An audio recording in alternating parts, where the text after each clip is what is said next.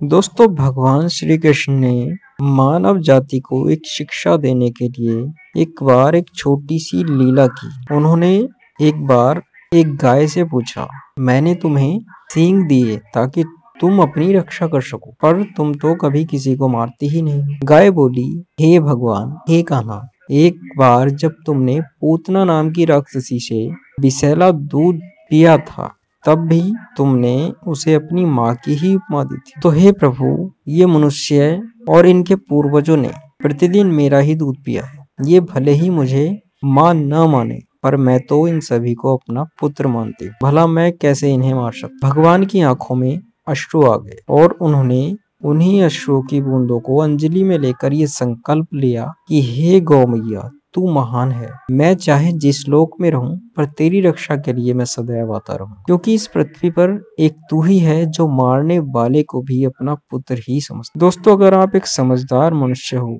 तो इस बात को शेयर ज़रूर भगवान ने हम सभी को ये शिक्षा देने के लिए गौ माता से ये बात कही थी।